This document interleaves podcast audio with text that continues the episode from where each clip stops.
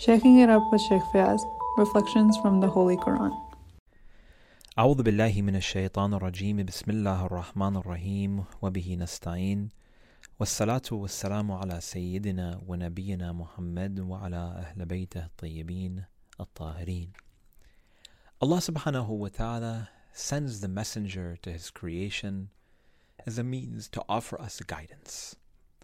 At the end of the day, the prophets of God from Adam until the Khatam, the Imams of Ahlul Bayt, the Holy Quran, religion in its entirety is a means to offer us guidance toward that which we are seeking to reach, which is proximity and closeness to our Creator. God created us so that we know Him, so that we understand that we have to be in a state of perpetual servitude to Him when we're sleeping, when we're awake, when we're eating, when we're walking, when we're working, when we're studying. Every phase and every facet of our life has to include the remembrance of Allah subhanahu wa ta'ala. But that's a long sort of path that every individual needs to take.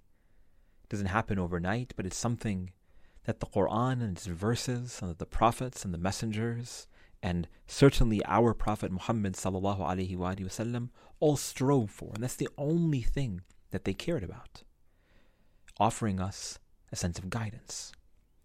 God states in the Holy Quran in Surah Jumu'ah, for instance, هو الذي بعث في الأميين رسولا منهم يتلو عليهم آياته ويزكيهم ويؤلمهم الكتاب والحكمة.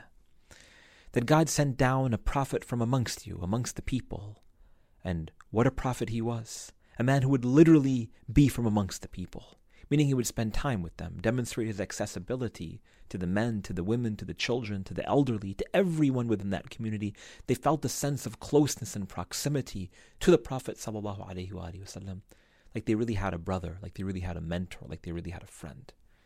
هو الذي بعث في الأميين رسولا منهم يتلو عليهم آياته and his first responsibility was to teach creation God's signs. God sends down the prophet, giving him and appointing him with this most important task to teach the creation God's signs, meaning that the Prophet ﷺ was versed in them. He understood them, he knew them, he has the reality of all things. And the Prophet ﷺ would remind people to look up at the skies Look up at the sun, and the moon, and the stars. وَالضُّحَى وَاللَّيْلِ إِذَا سَجَى وَالشَّمْسِ وَضُحَاهَا For instance, so many verses of the Quran speak toward these manifest natural signs of Allah subhanahu wa ta'ala. Look down at the oceans and the rivers. Look at the trees and the clouds and the stars. All of these are the unique signs of Allah subhanahu wa ta'ala. And through contemplation and reflection of them, we're able to reach proximity and understanding of who our Creator is, for He's the Creator of all of these things. يَتْلُو عَلَيْهِمْ آيَاتِهِ وَيُزَكِّيهِمْ And his second responsibility was to purify them, to purify their hearts, to purify their souls, meaning ours. The Prophet ﷺ is concerned about our heart. He is concerned about our soul. He is concerned about the end of our life and whether we will be on the deathbed of truth or that of falsehood? Will we recognize God or no? Did we live a life of morality and of virtue, fulfilling the covenants and commandments of our Creator when it comes toward manifestations of law or not? The Prophet wanted us to enter into a state of recognition of what our responsibilities when it comes to our faith and religion are. He wants us to take these things seriously. هو الذي بعث في الأميين رسولا منهم يتلو عليهم آياته ويزكيهم once you know the existence of God and you submit toward these signs as a means toward getting closer to Him, then the next step is to take all of that seriously. Recognize that this creation of ours is not something that God created in vain, but there's some real purpose behind it. ويزكيهم ويؤلمهم الكتاب والحكمة and then to learn this book to learn this book, to learn the whole Quran, and understand that the Prophet ﷺ is not just a messenger in the sort of translation of the word where he comes and brings down a message but doesn't understand what's in that message, like your mailman who comes and brings your package and puts it in your mailbox. No, the Prophet ﷺ, is the teacher of that message. He is the practitioner of the Quran. He is Quran al-Natiq, according to our ahadith and according to our traditions. That he is the speaking Quran. That he is a man who manifests the perfection and of the virtues and the sublime qualities that Allah subhanahu wa ta'ala calls to within the Holy Quran. And He is here to offer us that sense of guidance, but most people, they don't pay heed.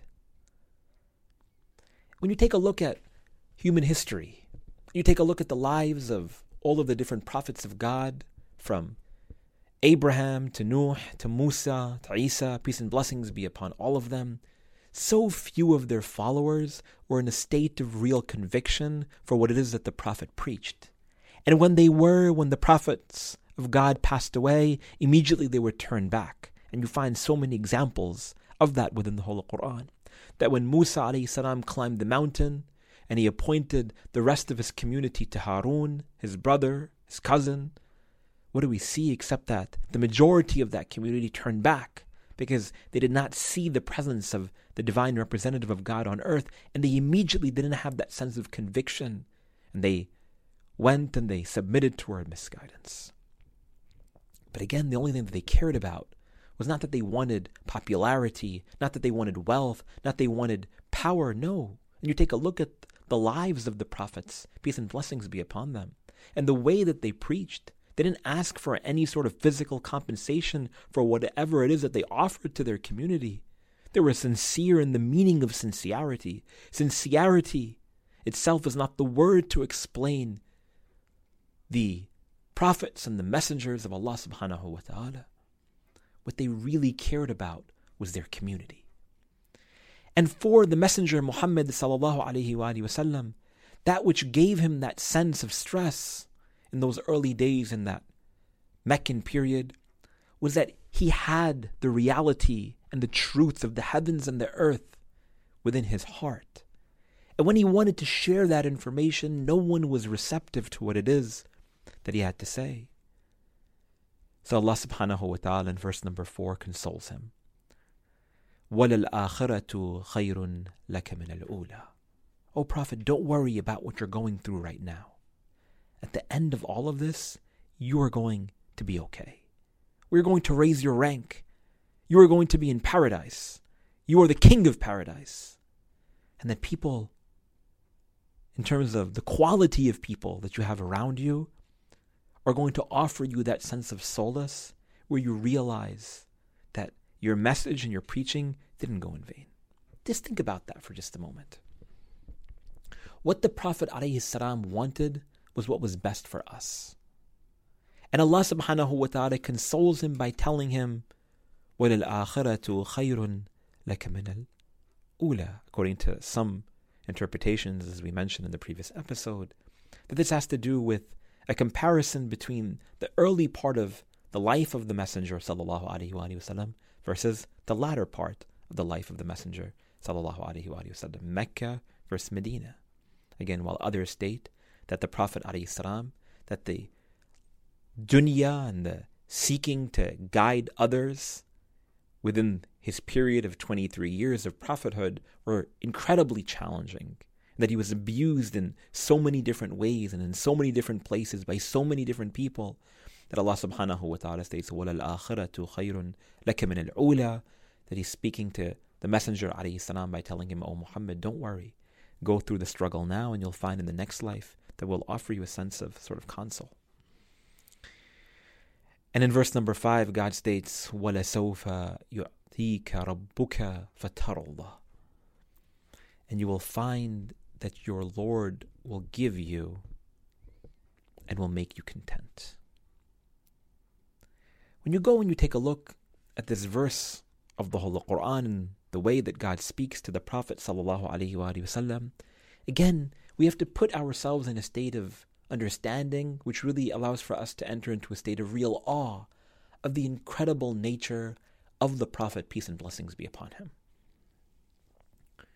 when it came to that which the Prophet was seeking again, it wasn't anything in this dunya. When I work really, really hard in my job, I want to attain a paycheck. I want to attain status. You want to often attain something in terms of a materialistic gain. When you study really hard, you want to see the results on that exam. Or if you study really hard throughout your entire college experience, at the end of the day, you want to get a really good job. So you're able to enjoy what it is that you're doing and you want to be able to benefit others, but at the end of the day, we also have a selfish sort of motivation. We want to be able to earn money. We want to be able to invest that money. We want to be able to utilize those finances to raise a family, even if that's not necessarily our primary intention behind doing whatever it is that we're doing. For the Messenger, وسلم, the only thing that concerned him, that he cared about, was his community.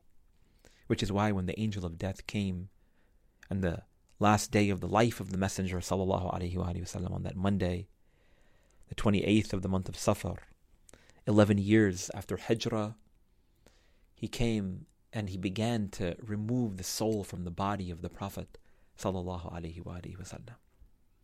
To which the Prophet salam, he felt the pain and the agony of that. And he looks toward the angel of death and he states, Is this how it is for everyone, O angel? Is it this painful for everybody? To which the angel of death says, O messenger of God, you're the prophet of God. For others, it's a lot more painful. To which he responds, Sallallahu Alaihi Wasallam, the mercy unto the worlds, Muhammad states, Shaddid alayya wa khaffif an ummati. That make it more painful for me and lessen that pain for my ummah. Can you imagine?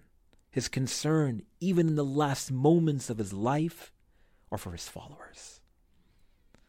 And when it comes toward this verse in which Allah subhanahu wa ta'ala states, وَلَسَوْفَ يُؤْتِيكَ رَبُّكَ فَتَرْضَى That which the Prophet ﷺ would find in terms of contentment, according to our ahadith and according to our traditions, is the intercession that he is able to offer to us as a community that on the day of judgment, He will look to intercede. In spite of our sins and acts of transgression and lapses and negligence, when it even comes to the Prophet's station himself, or when it comes to our dedication to God or to reflection of the Holy Quran or to the injunctions and obligations and prohibitions created by Allah subhanahu wa ta'ala, according to traditions, what he wants to see on that day of judgment when he finds himself in utter and absolute contentment is that he wants to intercede and say, Oh God, that all of these people, they're Muslims. And they're followers and believers and lovers of mine. So allow for them to enter into paradise. Imagine. ولسوف يعطيك ربك فترضى the Prophet ﷺ will ask God, O oh God, let me intercede on their behalf and let them enter into paradise because they remembered me and they sent salutations upon me and they recited salawat upon me and they came to visit my grave in the holy city of Medina and they made ziyarah on me. And once in a while they would remember by calling out Assalamu alayka yuhan nabi wa rahmatullahi wa barakatuh. Peace and blessings be upon you, O Messenger of God. وَلَسَوْفَ يُعْتِيكَ رَبُّكَ فَتَرْضَى That you will find that Allah subhanahu wa ta'ala will give you that sense of contentment, O Muhammad, because of your dedication, because of your sincerity for, for this cause of spreading the message. When we want to try to work toward applying some sense of practical applications and lessons from this verse, and from really these two verses, chapter 93, verses 4 and 5, in which God states, وَلَلْآخِرَةُ خَيْرٌ لَكَ مِنَ الْأُولَى وَلَسَوْفَ يُعْطِيكَ رَبُّكَ فَتَرْضَى Know that if we want to attain any sense of success in this life, we need to put forth an effort in the same way that the Prophet ﷺ put forth that effort toward attaining the success that he was seeking. But that which makes any endeavor really successful is if we set and align our intentions and really work toward attaining proximity toward God during the course of it. If you study for four years and then you do two year master's program in order to get a job or to make money or to do whatever it is that you want to do, that's great. But when you put God in the equation during the course of those studies and you ask Allah subhanahu wa ta'ala to make you someone who's able to make a difference in the world utilizing the skill set that you just gained, all of a sudden there's a lot more potential for God to give you that sense of solace when He tells the Prophet ﷺ, and in reality He could be telling us this as well, وَلَسَوْفَ يُعْتِيكَ رَبُّكَ فَتَرْضَى that you will find contentment and that God will be content with you and you will be content with God because in the way that you're working to being a doctor, to being a lawyer, to being a teacher, to being an engineer, whatever it is, that you know that you can utilize those skills to give back to your community as well. And that goes for really every phase and every facet of our life. If we're studying, if we're at home with our family, if we put God in the equation, and we're sincere that the reason why you want to do this is not only so you can accumulate and only that you can attain something during the course of this dunya, which is so distracting and so deceiving, there's that much more opportunity for us to learn, that much more opportunity for us to grow, that much more opportunity for Allah subhanahu wa ta'ala to tell us that you struggle now and you're going to see far more benefit later, that you will find that God will make you content, and you will be content with God, and that God will be content with you. And secondly, again, from these verses, recognize the unique station of the Prophet ﷺ. That Allah subhanahu wa ta'ala has chosen from all of his creation one man, and that's Muhammad sallallahu A illumination of the mercy and the compassion of God. That his care and his concern and his ultimate success is not in anything else except for our ultimate success and that is that we are able to enter into paradise in His proximity. We pray to Allah subhanahu wa ta'ala for that blessing. Walhamdulillah Rabbil Alameen. Wa ala Muhammadin wa alihi tahirin. Follow Sheikh Fayaz on Twitter and Instagram at Fayaz Jaffer and look out for him on Facebook.